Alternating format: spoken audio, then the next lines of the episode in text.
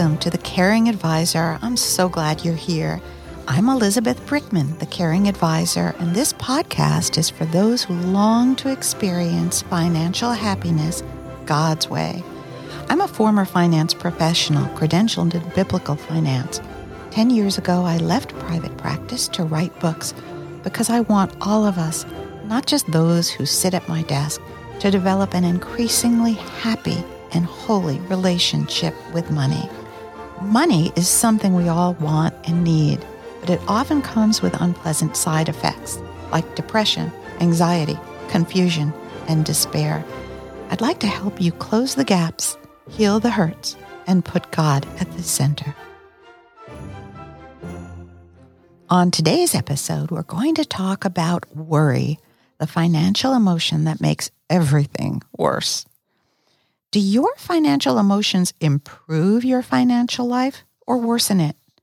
On today's episode, let's explore a financial emotion that really will harm you and not help you. Worry is common to us all. Maybe you know someone who chronically struggles with worry. It might be your spouse or your friend or your child. We're all tempted to worry at various times, and no one is immune. We think we're only trying to cope. But actually, worry accomplishes the opposite. There are many risks of worrying, and here are seven, and I'm going to save the biggest risk for last. One, worry will not help you achieve what you want. Two, worry will slow you, distract you, freeze you, or even derail you from your goals. Three, worry will not make you very popular. Chronic worriers are exhausting to be around. They drain everyone around them who feel that they have to provide constant reassurance just to help you make it through the day. You know, the very people who might be able to help you with a new connection or an opportunity or a referral might instead run away from you if you're always needing support for worry. The fourth risk of worry is that if we don't know how to resist worry, in other words, if worry becomes our habitual countenance, we become vulnerable to false financial teachings, false theologies, and false solutions that make our financial situation and maybe our spiritual situation get worse, not better. False teachings and solutions will make us financially and spiritually weaker, not stronger. Can you see how worry opens the door to everything negative? The fifth risk of worry is that your financial advisor, whoever he or she is, wants you to know that worry is interfering with the good work they are trying to do for you. I would love to be the bridge between you and your financial advisor and help you realize what you can do to have a better relationship with them. And not letting worry take over is one of them. You know, over twenty-five years as a financial advisor, I saw a number of dear and wonderful clients who constantly wrestled with financial unhappiness only because worry stole their joy, even in good stock market cycles lasting many years. But they were always worried about what would come next. They needed their savings to grow, but they needed even more to feel safe so they could make it through the night, make it through the weekend, and not let worry consume the joy of their family life. I had to do some things differently for them. Your financial advisor is having to do things just to cater to your worry. That's another risk of worry. The sixth risk is that worry will shut down any chance you have at financial happiness. Whether you've crossed your personal finish line or you're still in a good process of earning and increasing assets or income, don't you want to enjoy financial happiness now and not live a life filled with day after day of inner turmoil and distress? And the seventh risk of worry, the one I was saving for last, is that by the Bible describes worry as sin. No, it's not just a cute personality trait. It's a decision, and that decision is against God. You see, worry is a handy little tool used by the enemy of your soul and mine, and it will be pulled out and placed in front of us at some time in our lives. So, even if you're not the type that generally struggles with worry, it's smart and wise to be alert for it, to prepare yourself in advance of any future uncertainty or even a crisis. Have your own personal strategy in place so that you'll recognize and evict worry from your life. Since the very act of worry carries so many risks, not just financially, but spiritually, let's take a look and see what we can do about that. What is worry? Well, worry is an ongoing, low-level, persistent fear. It's not a wise fear, not the kind where we see a car speeding toward us and we take quick, decisive action. No, no. Worry is more like a negative white noise in your head that never turns off, that keeps you from enjoying life on this day. This is the day the Lord has made. Let us rejoice and be glad in it. Worry does not appreciate what God has done for us on this day. Worry is future focused. It's about tomorrow.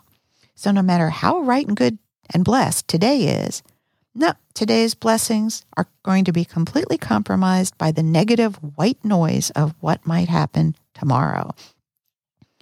Worry is a very creative little enemy because it wildly speculates terrible possibilities that could go wrong until you think you're going mad. Worry is not the same as sitting down, courageously confronting a potential problem and brainstorming, maybe with your financial advisor, a plan to fix it. That would be a good thing.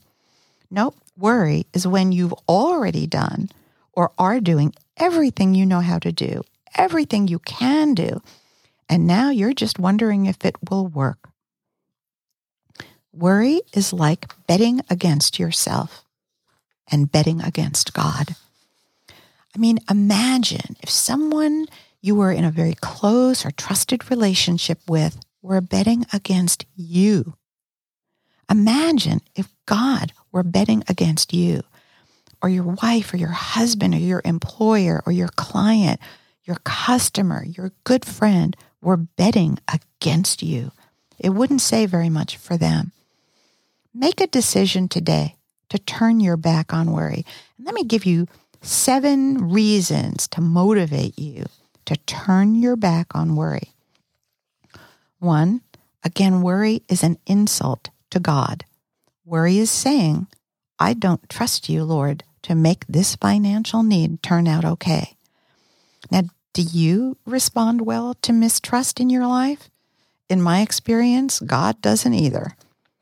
Sometimes worry is even like daring God. I dare you, Lord, to make this situation turn out okay. I've learned, unfortunately, myself that God doesn't take dares. If you're in a relationship with Christ, number two, if you're in a relationship with Christ, worry is beneath you. Worry, dear ones, is for those who are without a relationship to the C E O of the universe. That's not you. Third reason to help motivate you to get rid of worry. Worry is weakness. You don't have to be weak. You have it within you to be strong. You know, we're all born weak.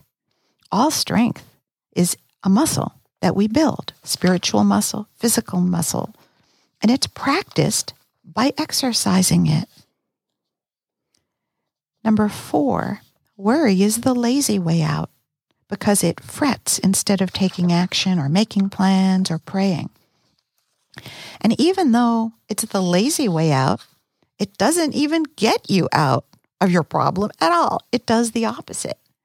It invites you, it lures you to stew in the problem. It stews in uncertainty. It's like soup in a slow cooker. Wouldn't it be better to take strong positive action by praying and trusting? The fifth reason to dump worry is worry doesn't even work. it doesn't make you stronger. It has no power to improve outcomes. It will actually only lessen the happiness of your life for yourself and for everyone who is doing life with you. Number six, worry freezes you into inaction. When you're worried, it's hard to get yourself to do anything about it. Worry is like putting your talents and your possible initiatives into the freezer, into an ice cube tray. All the little talents and all the abilities go in the little sections of that ice cube tray, and they get frozen instead of used to make life better. Number seven, worry makes you vulnerable to financial predators. There are predators out there who know how to read you and how to say exactly what you want to hear. These predators will lie so convincingly as to stop your worry. Oh, you'll feel relief, but not authentic relief, because it's based on lies and cunning. One day on a future episode, remind me to tell you my Bernie Madoff story. He swindled a lot of smart people who were worriers. When we worry, we show that we have an intolerance for uncertainty. But God made us for uncertainty about temporal things. The Bible says we see through a glass darkly. We are not to know about tomorrow. We have to learn to, to live with uncertainty and live in trust of Him. We'll be so much happier if we make friends with uncertainty. Now, you may at this point protest that you're not worrying for yourself, but for your loved one. But worry doesn't prove you love them more, only that you trust God less. Let me say that again. Worry does not prove that you love your kids or your family more. It only proves that you trust God less. Now, though we are not made to know in advance each day and chapter of our lives, thankfully we do know the happy ending. Those of us who have chosen Christ as our Savior will live eternally with God in heaven. There'll be no worry there, only rejoicing. But we're not in heaven yet, so what do we do now? Here are three quick recommendations for how to stop allowing worry to harm the financial happiness of your present. One, just say no, literally. Change your mind. Tell God you trust Him. Apologize and repent for having not trusted Him. The moment you do that, you're going to find yourself mercifully unfrozen. The ice cubes will unfreeze. You'll stop wringing your clenched hands and you'll be able to take positive action. Your brain will start working again against the problems you face, because you're going to start thinking calmly, rationally about creative possibilities and solutions to make things better. Step two, seek counsel from a financial advisor. Everybody needs to have one of those. I'm a retired financial advisor, and I have one. The Certified Kingdom Advisor requirement that we have is to seek godly counsel outside of your own head. The Caring Advisor podcast will have a number of upcoming episodes on how to choose the perfect financial advisor for you, but get one. Lastly, number three, seek counsel from the Word of God, which is so rich in financial direction. It is unbelievable how much financial advice is contained in the Bible. Money is mentioned over two thousand times. The book of Proverbs alone is a gold mine of financial advice. I recommend you read the Bible daily. Always remember to cast all your cares on Him, for He cares for you. Remember that worry is beneath you, and that if you trust your soul to the Lord, you can trust Him with your financial worry. Worry is a decision against God, and you can make a new decision today to refuse to worry anymore. If you make that decision, go to my website and write me a note under the Contact tab, and I'll write you back. Thanks for listening today. If you know someone who struggles with financial worry, please help them by sharing this podcast link so we can all live stronger and happier lives together. Bye for now. Let's continue our conversation. Don't miss an episode. Subscribe on your favorite podcast platform so you'll be notified immediately when a new episode airs. And I do hope you will tell your family and at least five of your friends. Come visit me at elizabeth brickman dot com. Reach out to me with your thoughts, your worries, your frustrations, your triumphs, and your testimonies. I'll celebrate your financial testimony in our podcast. Maybe you have a question. I'll answer your question or direct you to one who can. And I'll help you create a decision grid so you can make the very best decision on your own. Maybe you need prayer. I pray for my listeners daily with real prayer that reaches to the heavens from a sincere intercessor. Or maybe you just need a friend. Come visit me at elizabeth brickman dot com. Bye-bye. Thank you to my audio engineer, Tyler Harrison, for your wonderful work.